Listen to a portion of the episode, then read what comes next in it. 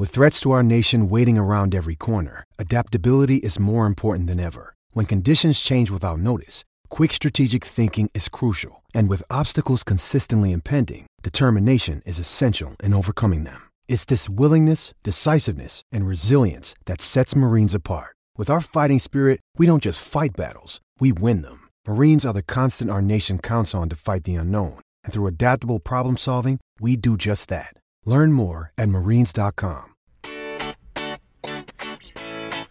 This is HuskerOnline.com, your authority on Nebraska athletics. And we're back here on the Husker Online Show. Sean Callahan, Robin Washut, as we're talking basketball. Nebraska lost 86 83 Tuesday night to Penn State. And um, it's the only win Nebraska's had all year. Earlier was on the road at Penn State, Robin, but um, almost a record night for Teddy Allen. I mean, if, if you're just trying to find glimmers of positivity from this very difficult month of February for Nebraska basketball. 41 points for Teddy Allen.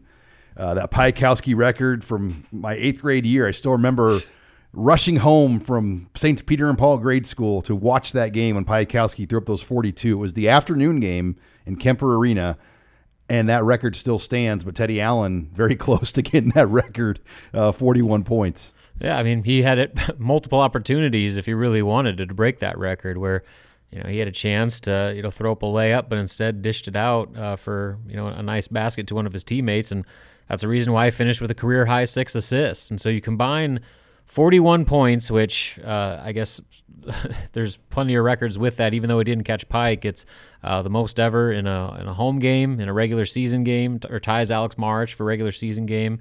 Uh, and he made the most field goals uh, in, in Pinnacle Bank Arena history. Uh, and you know, you just go down the list. But when you pair it with the, the other production he had, he led the team in rebounds, he led the team in assists. You could make the case that that was one of the best all around like individual performances Nebraska basketball's had when you take into account the volume of scoring and then all the other production. In fact, to put his numbers into perspective, uh, this was a great stat uh, that Shamus McKnight, the SID, uh, put out last night um, on Tuesday night. Was there's only been four players since 2010-11 that have had that many points, that many assists, and that many rebounds in a game, and the other three, along with Teddy Allen, are Ben Simmons, Trae Young, and uh, oh gosh, I think I'm missing the other one anyway, uh, it's another big time name, and so uh, that was rare company for for him to be in that club. And so, I mean, for that type of performance to end in a loss was so frustrating. I mean, if they would have won that game, that would have gone down in the record books as maybe the best performance, and I still think it is. But that loss definitely tarnished. Now you took 24 shots, Robin. When's Made the last 16? When's the last time a player for Nebraska has had 24 more field goal attempts? Does that I mean does that happen? Yeah, I mean he tied the the record for. Um, most overall made field goals, and the I can't remember the other guy who did it, but it was he also was sixteen to twenty. Because Piatkowski, when you go guy. back, I mean, he he was like automatic from the free throw line. So Piatkowski could draw fouls, and, and he was going to make all of his free throws. And um, but that it just tells you how hard it is to get forty two. That this record has stood for well over 20, 25 years now, and and Teddy Allen did about everything possible to get that record. Well, like I said, I mean, he passed up shots too. Like he he had every opportunity to break that record, probably break it by a, few points, but instead, I mean, he he was playing actually team basketball. I know people are accusing him of being selfish, but when you're shooting 66% from the floor and you're hitting at that type of clip where you're making 15 of your first 19 points. Uh, I mean, you got to feed that guy. I mean, that's what Teddy Allen was brought here to do was to be a volume scorer who could literally take the game over by himself. And uh, this was the best example yet. There's been plenty of examples of the other side to it where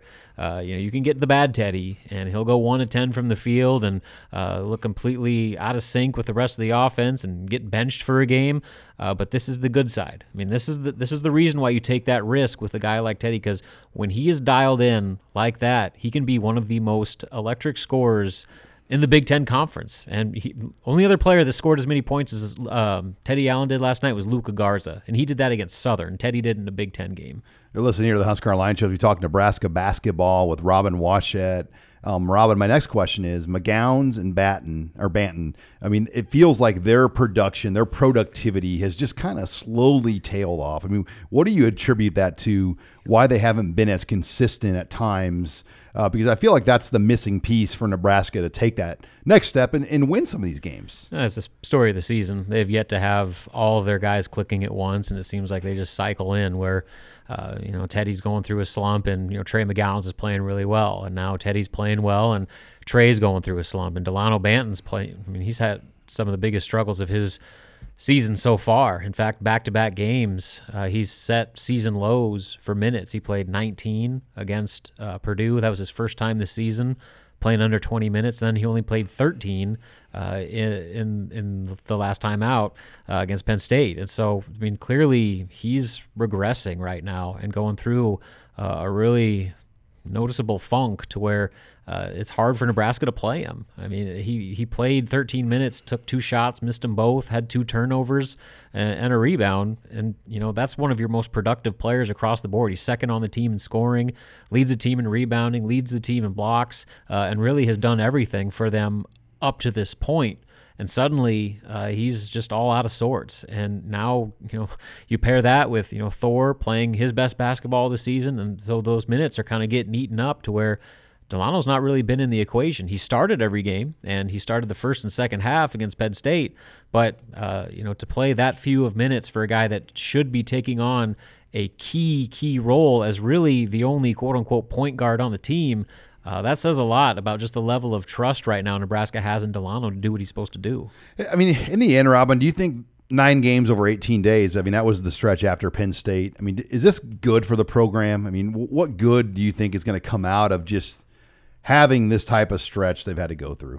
Well, I mean, any minute you're playing together is good because uh, you know the big issue the last two years was you have a roster that has no Big Ten experience. Well, they're getting that and then some this year, and just playing basketball together as a team, going through adversity together, and the most important part about this is how they've continued to fight through it. Uh, there's been multiple opportunities for this team to quit and just cash their chips and say, you know what, this sucks, we're done.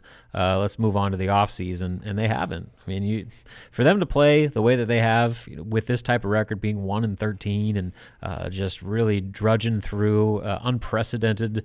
Uh, difficult schedule and circumstances.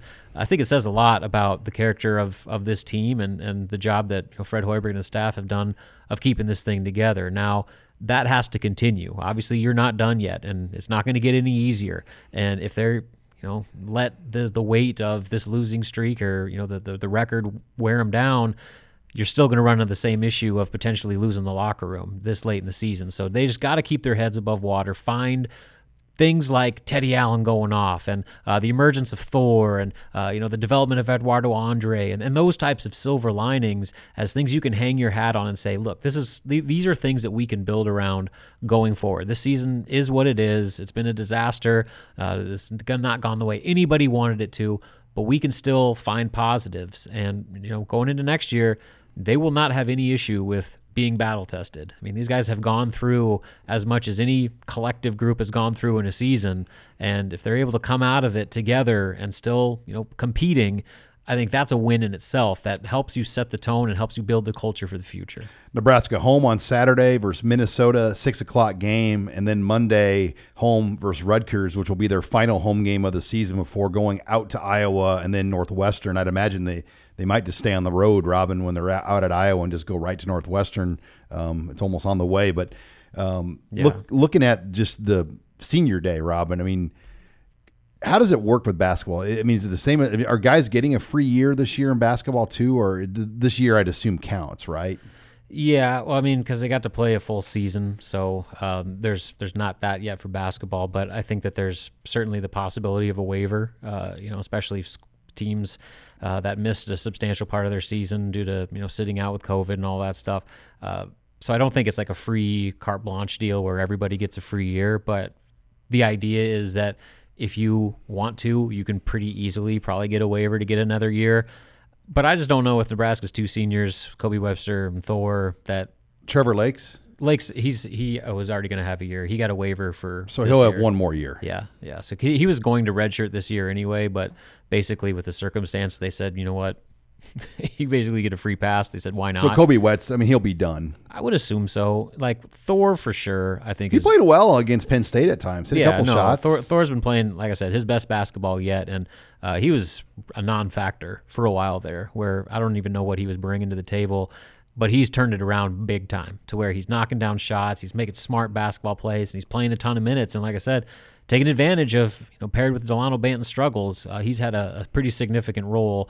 So that's been good to see. Uh, but with those two guys, I, you know, I don't see the likelihood of them coming back. And um, you know, with Ne- Nebraska's already oversigned by one, they would have to do a lot of roster shuffling to bring them back anyway. All right. Well, it's going to be another busy stretch here as Nebraska tries to finish up here this 2021 season. When we come back, we'll take your questions in the mailbag. You're listening here to the Husker Online Show.